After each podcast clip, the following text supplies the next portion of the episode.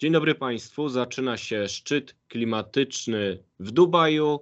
E, Jacek Perzyński, który jest e, ze mną i ja, Wojciech Jakubik, reprezentujemy redakcję biznesalert.pl i w tym spięciu pomówimy sobie o tym szczycie klimatycznym, który ma kiepski klimat. I oto dlaczego. Zapraszamy.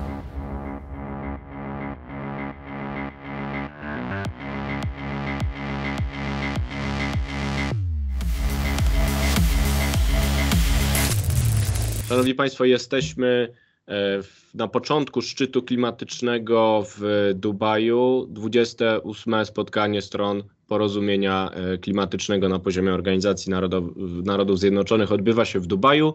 E, w Zjednoczonych Emiratach Arabskich 30 listopada start rozmowy przez kilka dobrych dni będą się toczyć aż do późniejszych dni grudnia o tym, jak e, na nowe sposoby chronić klimat. Kraje świata podpisane pod porozumieniem klimatycznym z Paryża, które zakłada, że chcemy spowolnić e, podgrzewanie się naszej planety. E, chcemy, żeby temperatura rosła o mniej niż 1,5 stopnia w stosunku do poziomów sprzed 90 roku. Ten cel nas obowiązuje. Mamy prawie 200 krajów podpisanych pod porozumieniem klimatycznym, spotykają się po raz kolejny e, w sytuacji jednak bezprecedensowej, ponieważ w toku kryzysu energetycznego, w toku problemów gospodarczych na całym świecie, od Azji po Europę, w toku kolejnych konfliktów, czyli inwazji Rosji na Ukrainę, która cały czas trwa, e, wobec konfliktu w Izraelu, wobec ryzyka pojawienia się kolejnego konfliktu wokół Tajwanu. W tych trudnych czasach dochodzi do spotkania e, wobec szumnych deklaracji, ale mniej szumnych już działań w kuluarach, które mogą tym deklaracjom przeczyć.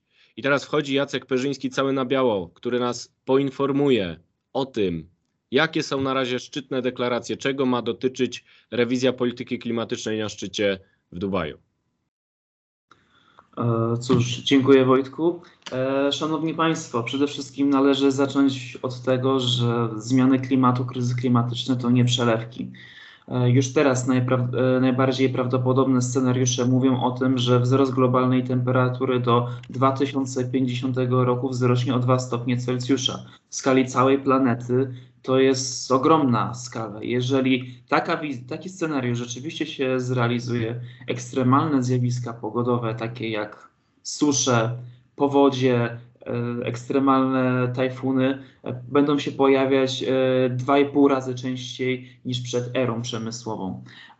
Ale żeby to bardziej skonkretyzować naszego podwórka do Polski, zmiany klimatu to straty potężne, materialne E, w ciągu ostatnich 40 lat straty poniesione w wyniku zmian klimatycznych oszacowano bodajże na 16 e, miliardów euro. To jest około 70 miliardów e, złotych. A według raportu Polskiej Izby Ubezpieczeń w 2021 roku straty materialne w wyniku ekstremalnych zjawisk pogodowych wyniosły 994 miliony złotych. Mamy dużo liczb. Mamy problemy y, wynikające już ze zmian klimatu. Widzimy je też y, często za oknem przez ekstremalne zjawiska pogodowe, które są symptomami zmian y, klimatu. Wydaje mi się, że nie trzeba otwierać wyważonych drzwi. Tutaj nasi widzowie też raczej będą zgodni. Mogę też przypomnieć tekst, który popełniłem w Rzeczpospolitej w 2018 roku pod tytułem Polityka klimatyczna to nie lewactwo. To znaczy, mamy dane naukowe, które potwierdzają, że polityka klimatyczna jest uzasadniona. I tak też deklaratywnie mówią wszyscy uczestnicy szczytu COP28. E, wszyscy mówią, że chcą chronić klimat. I mamy pierwsze deklaracje, dotyczą one emisji metanu. Czy możesz na ten temat coś powiedzieć? Mhm. Tak. E, szanowni Państwo, 30 listopada w Dubaju rozpoczął się szczyt klimatyczny i jednym z głównych elementów tego wydarzenia jest, skutecz, jest skuteczna walka z emisjami e, meta, metanu, który jest znacznie gorszym gazem cieplarnianym niż dwutlenek węgla, gdyż 80 jest 80 razy silniejszy E, niż ten poprzedni i bardzo skutecznie e, zatrzymuje w ciepło.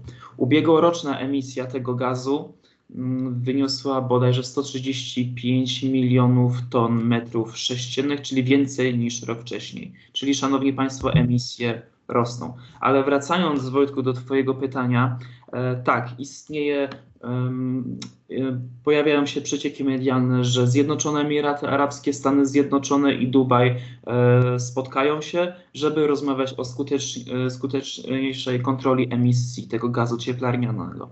Interesujące jest to, że Chiny są największym emitentem metanu i również zgodziły się uwzględnić metan jako Mm, jako gaz cieplarniany w swojej polityce klimatycznej, czyli przekręcą śrubę.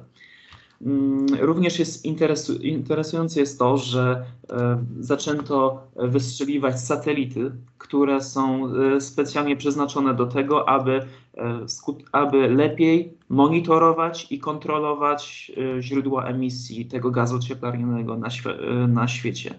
Również tu jest taka ciekawostka, Turkmenistan jest takim e, w zasadzie metanowym zagłębiem całego świata, gdyż kraj ten posiada, posiada ogromne zasoby e, gazu ziemnego, ale e, też jego wielkim mankamentem w jego systemie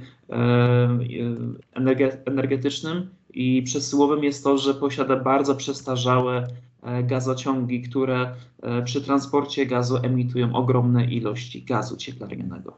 To jest wszystko bardzo ważne. I tutaj na obronę Europy coś powiem, bo tak, e, satelita Kopernik, której nazwa może nam się kojarzyć z naszym uczonym bardzo słusznie, e, satelita, która, który funkcjonuje między innymi dzięki, dzięki wsparciu polskich naukowców, bada emisję metanu i na przykład wykrył bardzo wysokie emisje metanu z gazociągów rosyjskich na Jamale, na Półwyspie Jamalskim, od którego nazwy bierze się na przykład kontrakt jamalski, który Rosjanie zerwali w 2022 roku. Więc Europa jest tutaj w awangardzie. Tak samo jeśli chodzi o regulacje, bo mamy strategię metanową w Unii Europejskiej, mamy też przymiarki do walki z emisjami metanu, o czym przekonało się polskie górnictwo, ponieważ rozporządzenie metanowe z Parlamentu Europejskiego zwiększa, podnosi standardy, przykręca tę śrubę, o której ty mówiłeś, Jacek, tutaj u nas w Unii Europejskiej, jeśli chodzi o emisję metanu z kopalni. To są już pierwsze regulacje konkretne, o których te potęgi, o których wspominałeś, dopiero rozmawiają.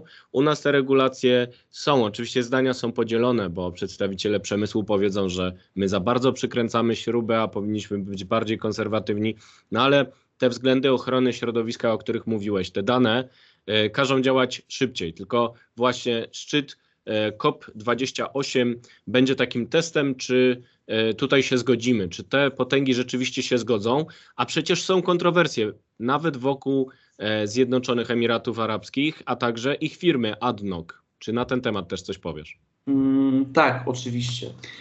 Zjednoczone Emiraty Arabskie to jest ósmy największy producent ropy naftowej. I samo to, że szczyt klimatyczny odbywa się w powiedzmy zagłębiu ropy i gazu jest bardzo kontrowersyjnym posunięciem. Przede wszystkim, e, Szanowni Państwo, też należy dodać, że e, przewodniczącym szczytu klimatycznego jest prezes e, koncernu naftowego Sultan Al-Jaber. I oczywiście, żeby nie być takim totalnie krytycznym, należy również zwrócić uwagę, że koncern ten inwestuje również w CCS, w projekty zielonego wodoru. A CCS to jest wychwyt i składowanie dwutlenku węgla, czyli gazu oczywiście cieplarnianego. Tak, ale też to nie jest takie remedium na kryzys klimatyczny i emisje. No i oczywiście, Szanowni Państwo, również dochodzą do nas obawy brytyjskich mediów, że szczyt klimatyczny może posłużyć E, krajom Zatoki Perskiej, w szczególności Zjednoczonym e, Emiratom Arabskim, do zawierania lukratywnych kontraktów na dostawy ropy i gaz i również Tutaj jako sinolog muszę powiedzieć, niestety Chiny będą bardzo za tym optowały, gdyż, kraj, gdyż państwo środka oczywiście bardzo chętnie rozwija e, odnawialne źródła energii, ale też na niespotykaną skalę e, inwestuje w węgiel i podpisuje długoterminowe kontrakty na dostawy ropy i gazu, przede wszystkim z krajów Zatoki Perskiej. Także e, Chiny mogą mieć taką łatkę zielonej pandy, przepraszam za tę metaforę, ale przede wszystkim w rozmowach kuluarowych mogą dążyć z dużą, dużą prawdopodobieństwa będą dążyć do podpisywania długoterminowych lukratywnych kontra e, kontraktów na dostawy węglowodorów z Zatoki Perskiej. Czyli pozostaną czarną pandą. No dobrze, czarno-białą. Natomiast y, na obronę Chin powiem, że to samo będzie robić Unia Europejska, ponieważ ona porzuca zależność od Rosji, podpisując kontrakty y, na węglowodory, między innymi na Bliskim Wschodzie. To znaczy, niech przykładem będzie wielki tur dyplomacji niemieckiej po całym świecie praktycznie w poszukiwaniu tych kontraktów, które stopniowo są zawierane, czy to w Ameryce, czy to właśnie w Katarze i mogą być też zawierane w Emiratach, mogą się pojawić jakieś rozstrzygnięcia w tej sprawie przy okazji szczytu klimatycznego, więc klimat klimatem, a w kuluarach też mamy paliwa kopalne ze względów bezpieczeństwa, ze względu na zapotrzebowanie e, gospodarcze, czy to na zachodzie, czy to w Chinach.